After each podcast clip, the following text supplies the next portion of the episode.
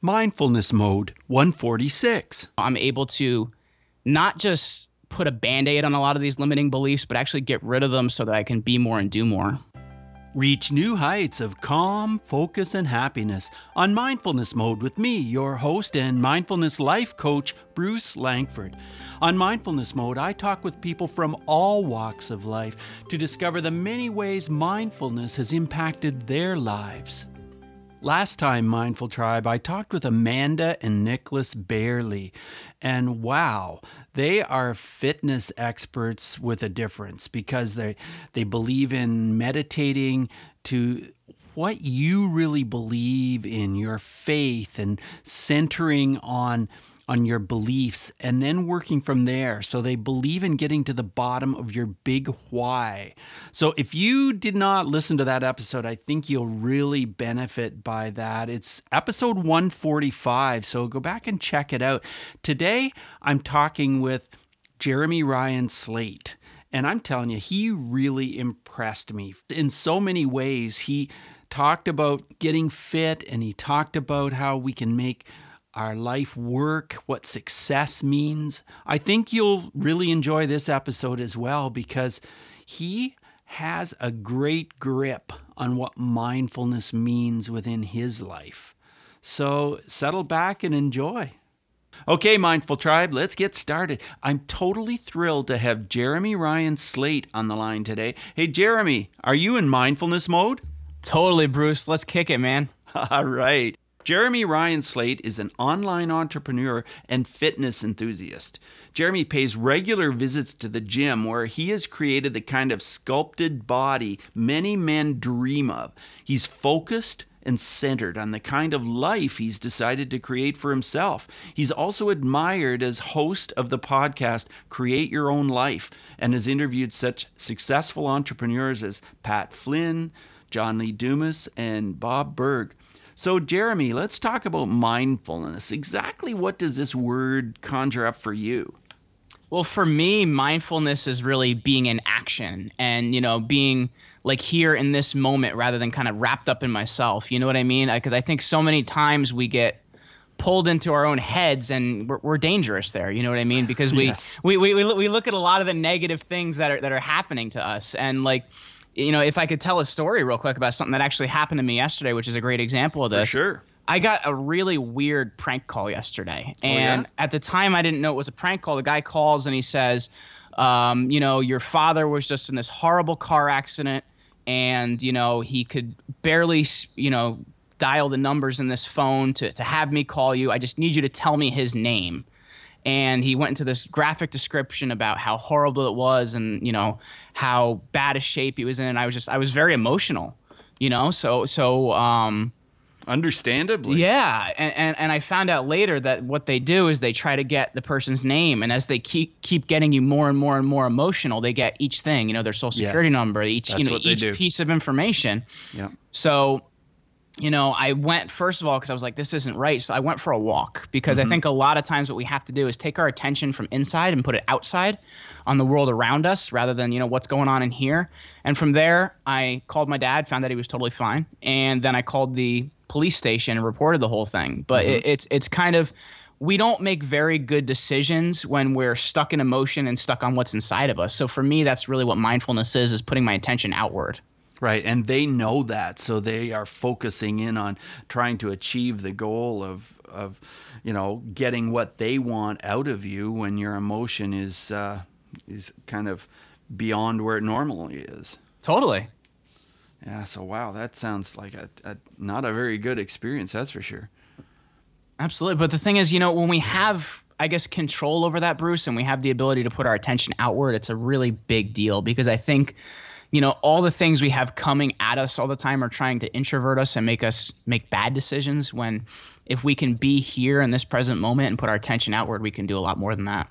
Yeah, we really can. Well, Jeremy, you seem like the kind of guy that you decide what you want to do or what you want to achieve in life and you make it happen. And I've read a lot about, you know, your background and you know you got a history degree and you got into teaching and then you just felt it wasn't right for you tell us about that and how you kind of used mindfulness to just kind of go where you wanted to go That was a really tough situation, Bruce, because I, I think this is something a lot of us do, and it's the reason my show is called Create Your Own Life. Is I was making decisions based on what I thought other people wanted me to do. And though I was always somebody that was very interested, and that's why I did a lot of the things that I did, like, you know, religion interested me. So I have an undergrad degree in religion. You know, mm-hmm. literature interested me. So I studied um, in England for, you know, British literature history interested me. So I studied ancient history. But then it, it's kind of like, you know, what do you do from there? Because I, I don't know that I'd recommend to, to any parent to let their kid go to school that way. But my parents then decided, you know, you should be a teacher. That's what you should do. And I was like, okay, fine. I guess that's a next step. I've been a really mm-hmm. good student.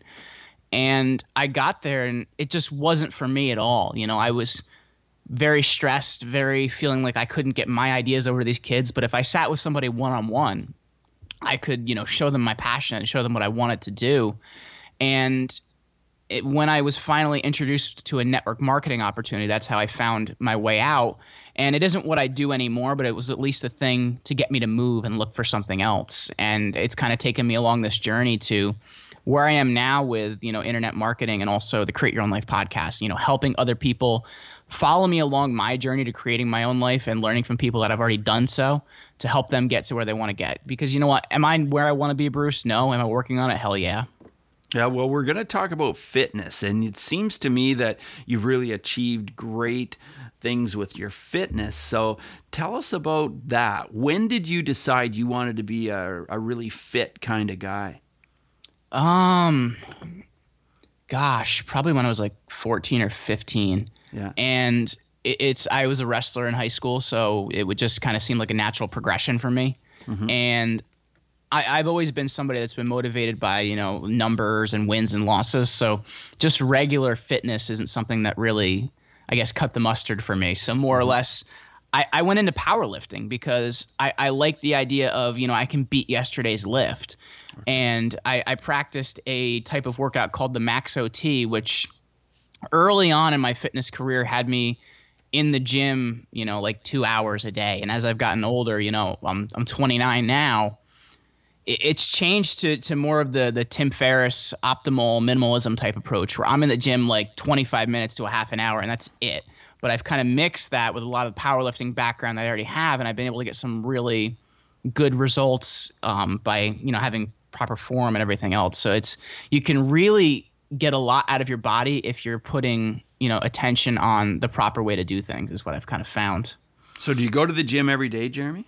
Five days a week? Five days yeah. Five days four four to five days. Like this week is going to be four days just because I, I hit everything i need to hit. So how do we know what to do when we get to the gym? I mean i know it's probably a complex question but what do you think? You know that's really tough bruce because and the reason i say that is because everybody's body and the way it performs and what it can take is so different. Makes and sense, yeah. For me, it's been more or less trying a lot of things and seeing what my body responded best to. And and what I'm doing now is a workout which I for I'll do two sets per exercise, um, maybe three or four exercises, and then four to six reps per those sets. So I'm literally not in the gym very long at all. You know, the most of my time is probably spent resting in between those sets, but I've been able to figure out based on that how my body's responded best because I've tried a lot of different things and I haven't been able to get the results I want to get. You know what I mean? Because I'm not somebody that's looking to be, you know, um, you know, bodybuilder physique, but I want to I want to be somebody that's that definitely looks like I work out. You know. Mm-hmm. Right. So, did you hire a trainer at the beginning when you wanted to achieve this? No, I didn't. Um, though I kind of had. It, it's interesting. I, I, I guess I can look at. I kind of had a mentor in a way. Mm-hmm. Um, though we were both the same age, one of my one of my friends actually went on to be a professional bodybuilder. Okay. So he's actually, I think he's back east now because we ha- we're, we're, not as close as we were back when we were 15, 16. But mm-hmm. he taught me a lot of what I knew. His name's Eli Blahut, and he was out in California and Venice Beach and all that stuff. So he he's somebody that had a lot of experience and had learned a lot and had then imparted that knowledge onto me. So I kind of had a good place to start. And I then had his tutorage for about two years. So do you do uh, cardio as well when you go to the gym? no, not at all. I wouldn't recommend that for most people, but I don't, and that's because my body type I can't. Oh, really? Uh, yeah. So that that's like I said, I've I've learned a lot what's worked for my body. If I do cardio based on you know, I'd have to if I wanted to keep the weight on. I do. I'm I'm five seven. I'm about a buck seventy. Um, but if I wanted to keep that weight on, I would have to eat a ton more. And I've been in that place, Bruce, and you don't feel very good when you have to eat the amount you have to eat to do that. So what I've been able to do is figure out well if I really don't do cardio or I minimize on it. You know, we do some bicycle rides and stuff like that just for mm-hmm. fun with my wife and I. Yeah. But but more or less, I've, I've figured out that you know I can do this half hour power workout, um, and I can just eat a low carb diet, and I'm in pretty good shape. I see. Okay, so are there certain sports that you enjoy? You mentioned cycling, and what else? Um, it, it's funny because I think as I've gotten more into business, I've cared less and less about that. Mm-hmm. Um, but I, would have to say cycling's definitely a big one because I've never been somebody that could run because I just find it to be extremely boring and not able to keep my attention. Though I, I ran cross country in school, so um, I'd, I'd, have to say for me that's really the major one. Though I, I, watch some pro sports like baseball, but that's pretty much about it, Bruce. I haven't really mm-hmm. been somebody that's other than my fitness routine super super athletic. Well, I have the impression that some people have a sense of mindfulness when they're cycling. You know, they get on the bike and they're just kind of zeroed in on what they're doing, and it gives your mind a chance not to be racing into other areas. How do you find it with cycling? Um, it's not really that way for me because more or less I do it as a fun family thing. Usually, mm-hmm my wife and I go together. So we're usually talking or chatting. So that's not really what it is. I think the gym is more of that for me because uh, it's it's a really interesting state that's difficult to explain, but you kind of get in this this place where uh, you're you're extroverted on such a point that you know you're almost just controlling all the actions like like it's a video game. You know what I mean? Yeah. it's it's you kind of get to this next level, you know what I mean? Yeah, yeah. I know. Yeah. So, so you're in the gym, you're in this state, and you feel like you know you're you're probably not thinking about your worries. You're probably not thinking about work and stuff like that. What are you thinking about?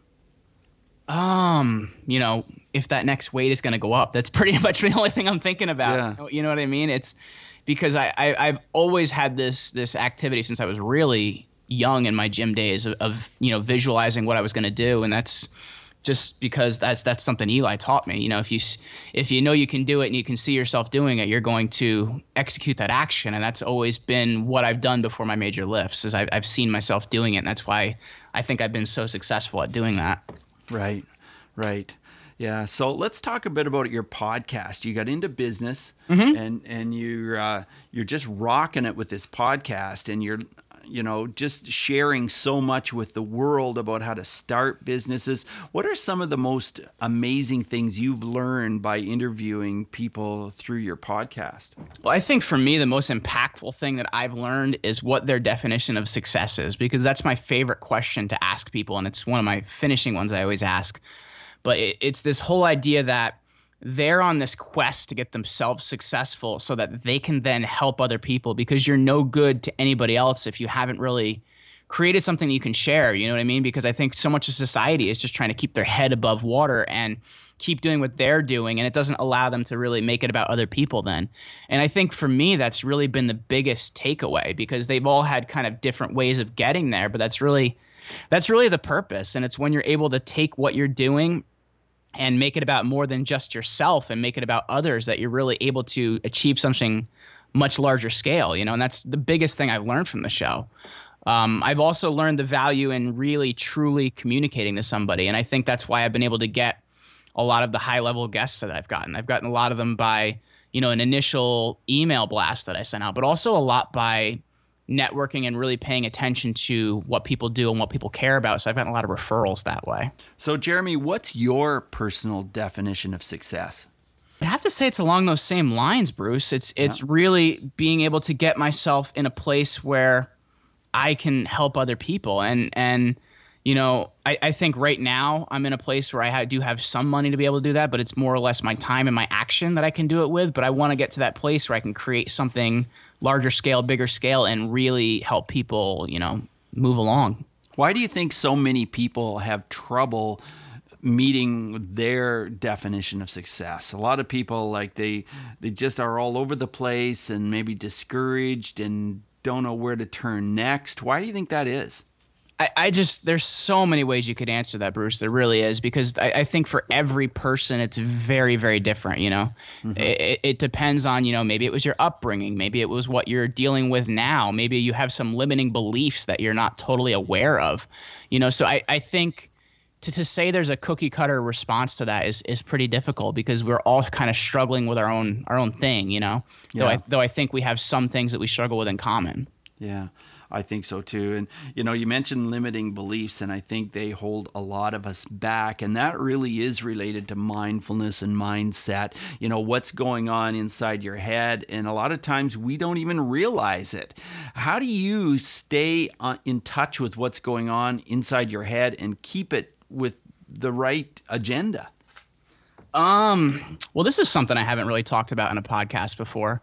But um, but per my personal beliefs, I'm a Scientologist, and we really in Scientology address the mind, the body, and the spirit, and you know what the mind is doing to the body. Because I think a lot of our experiences, unless we're aware of them and how they've happened to us, we're not able to really move forward. So the whole idea is, you know, I'm able to not just put a band-aid on a lot of these limiting beliefs, but actually get rid of them so that I can be more and do more. So how do you do that? Um, it's through a practice we have called auditing, where you basically talk to an auditor, which is someone who listens, and they're able to actually help you work out these problems, and you know, not just help them be handled, but help them go away. And I think that's really, really cool to be able to actually deal with life in a way that I'm not just like, oh my gosh, I have to do ABC practice because I need to handle this thing, but it's going to be back in eight hours. You know, so it's it's there's a lot more to it than that. But in but in basics, that's how I'm able to move forward pretty successfully and pretty quickly. Well, an auditor sounds a lot like a coach. Is it similar? Um, it's it's not exactly like a coach because I think a coach gives you feedback. An auditor is more or less somebody that helps you talk the whole thing out so you can realize what happened. You know, you know, it's I, I think an auditor or a therapist or things like that. They kind of give you their own think on what you're doing, but the auditor is more or less somebody that makes you talk it out so that you can come to grips with what happened, why it happened, and have your own kind of, I guess, realization on what exactly you're doing, if that makes sense. That does make sense. And I, I notice a lot of people talk about working these things out through journaling. Is that part of what you do too? No, I, I don't practice any journaling. Um, that was something I did when I was younger, more or less because I've always been a writer. So I want to mm-hmm. kind of spit my thoughts out on paper because I forget them, but I, I don't really do any journaling now. Yeah, I see. So connecting the mind, body, and spirit, I think is is something that we all need to move toward. So you've got you've got the whole piece with your body that you know where you want to go with that. You've got you've got this worked out with your mind, and let's talk about the spirit. How how does that uh, play a role for you, Jeremy? Well, I, I think you know in my in my belief they're all kind of one. You know what I mean? It's mm-hmm. and it's I think as as we talked about the beginning of my workout journey, I was doing so many hours and so much time, and as I've gotten older, I've kind of realized you know I'm a spiritual being and I'm more than just a body. And mm-hmm. I think that's really where it all comes from because we have a lot of people that they're either you know they're just a body or they're just a mind and we have to realize that number one we are a spiritual being and we have to kind of pull away some of these things so we can really be who we are. And I think really addressing a lot of these, I guess, limiting beliefs and these thoughts and these things that have happened to me, I'm able to be more of who I am, which is first and foremost, you know, a spiritual being. Right. Do you have anything in your life that would be like meditation, whether it's prayer or quiet time? What do you have that would be the equivalent of meditation?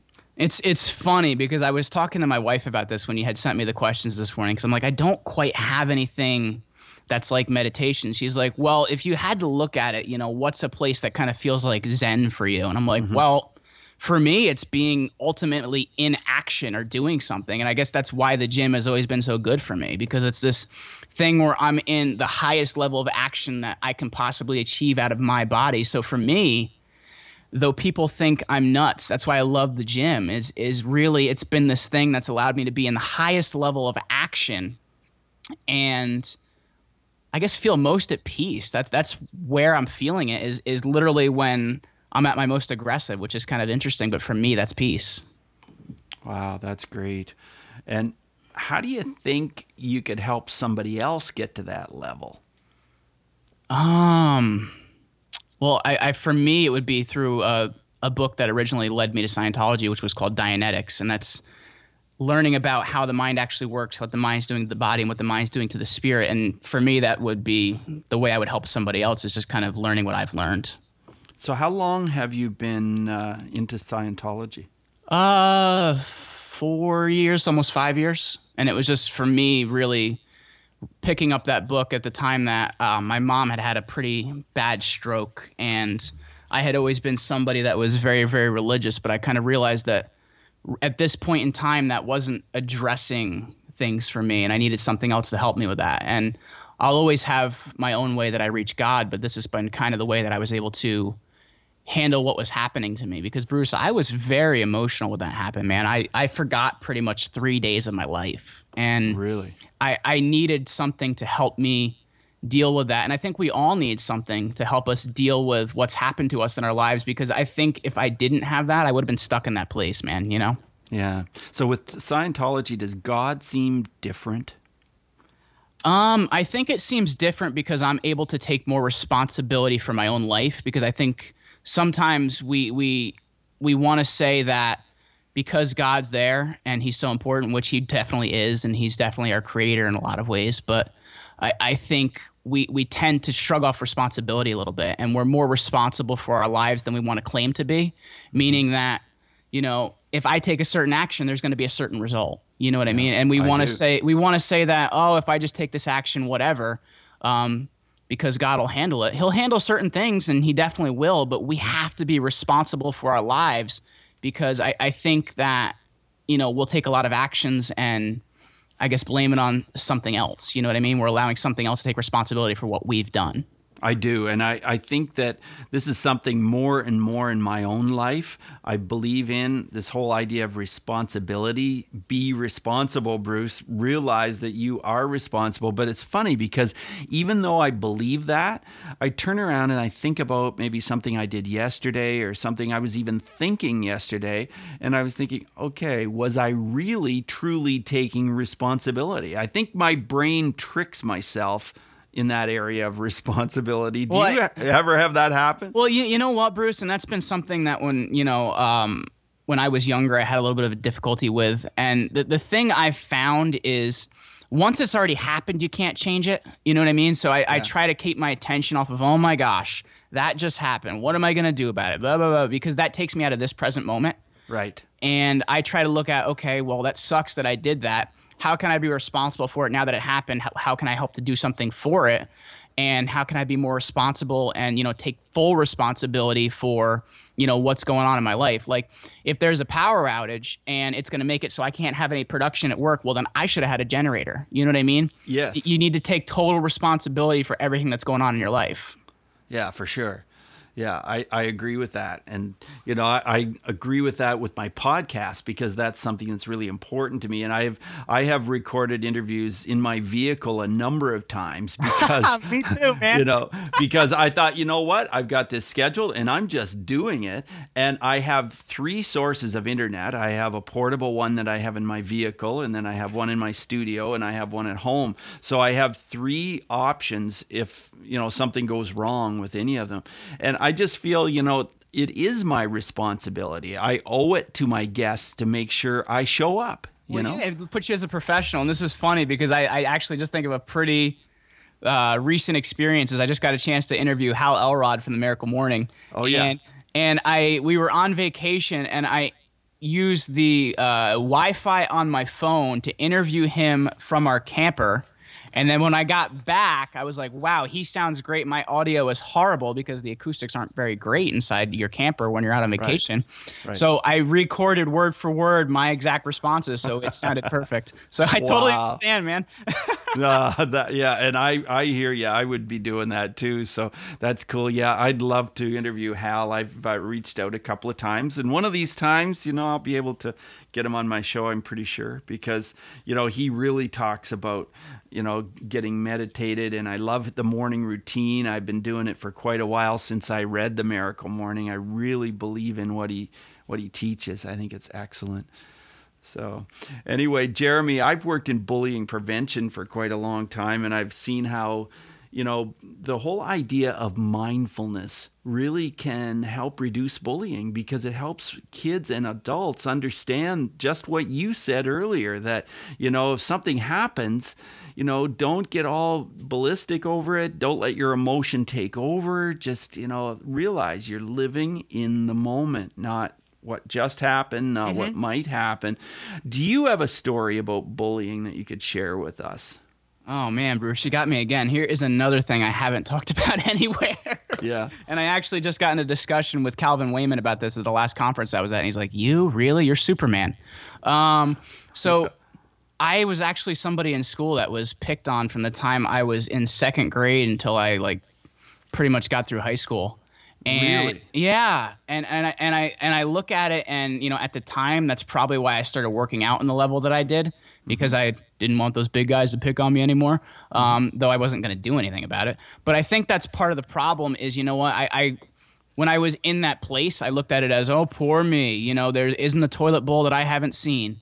But, mm-hmm. you know, I, I look at it now and I'm like, well, come on, man. You need to take responsibility for that. And you should have done something about it. You could have told somebody. You could have, you know, organized something. You could have done something about it. It's not poor you. It's never poor right. you. Like, you know, maybe the guy that's doing it is a jerk but there is some way we need to go and handle that. And that doesn't exactly mean taking matters in our own hands because I don't think violence is ever the way. But I think there are other ways if you're solution oriented that you could have handled that.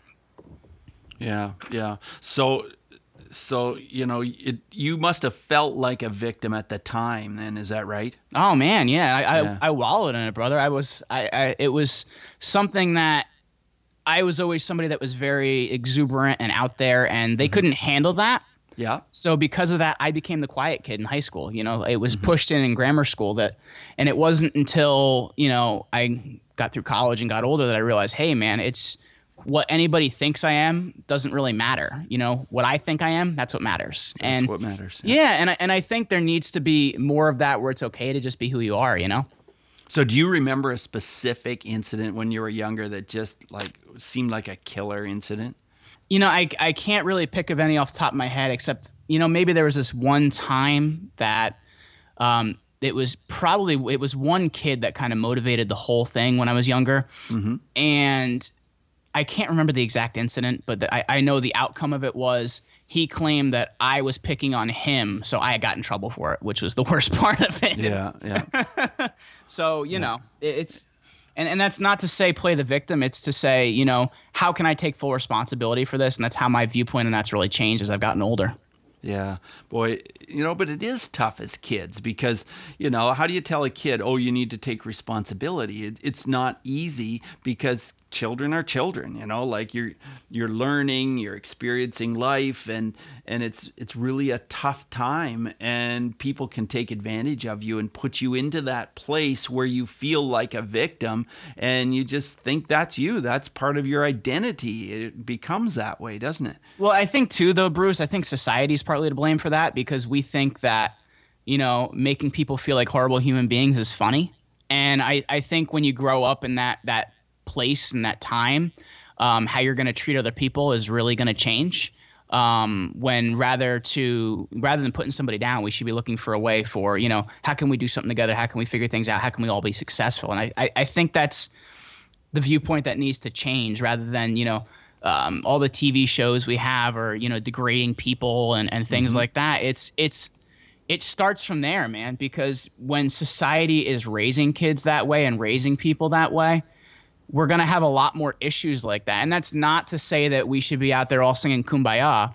It, it, it's to say that we need to respect each other you know and i think that's where it starts i do too and you know even with social media you know there's just so much of what you're describing i well let me say something about that first too bruce yeah, I, not yeah. to cut you off but I, I think that's one of the big problems with social media is you can sit behind a computer and say whatever the heck you want and it's okay you know what i mean it, it takes yeah. away that accountability a little bit Yeah, it really does. Yeah, for sure.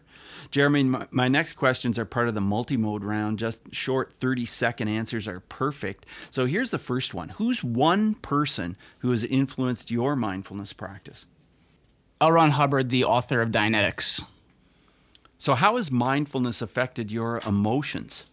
Um, I don't buy as much into them because I think emotions are important to experience life and it's kind of the, the channel of how we do it. But I think sometimes we let it affect our decision making. So I've learned to separate my emotions from my decision making and try and deal just with data. Tell us how breathing is part of your mindfulness. I don't really have a way that breathing is part of my mindfulness. yeah. Well, I expect when you lift weights, you do you focus on your breathing at all? Do you even think about it or what? No, I'm just like kind of so in a place of action that I don't really think about my breathing at all. Right. Okay. Could you recommend a book that might be related to mindfulness? Um, Dianetics, the modern science of mental health. Can you share an app which might help you be more mindful? Well, you know what? I don't quite have an app that would share mindfulness in the way that you're thinking of, but for me, um, I use an app called Evernote to be able to pour my brain out on, you know, whenever I'm out, wherever I am, because I like to write a lot, and if I don't mm-hmm. if I don't have something to write it down, I'm going to forget it. So I, I think for me, that's more of a productivity thing. Is is Evernote.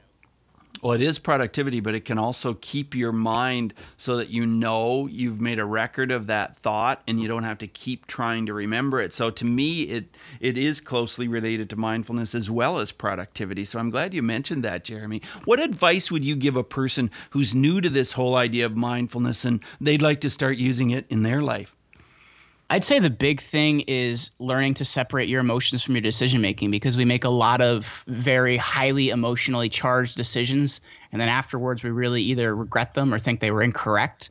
So I think that's one of the biggest things for me to be able to, you know, just deal with okay, what do I see? What do I know? Because I think a lot of times we try to put our own think into things rather than just observing what happens. So I think the biggest thing I would say is observe and make your decisions from data.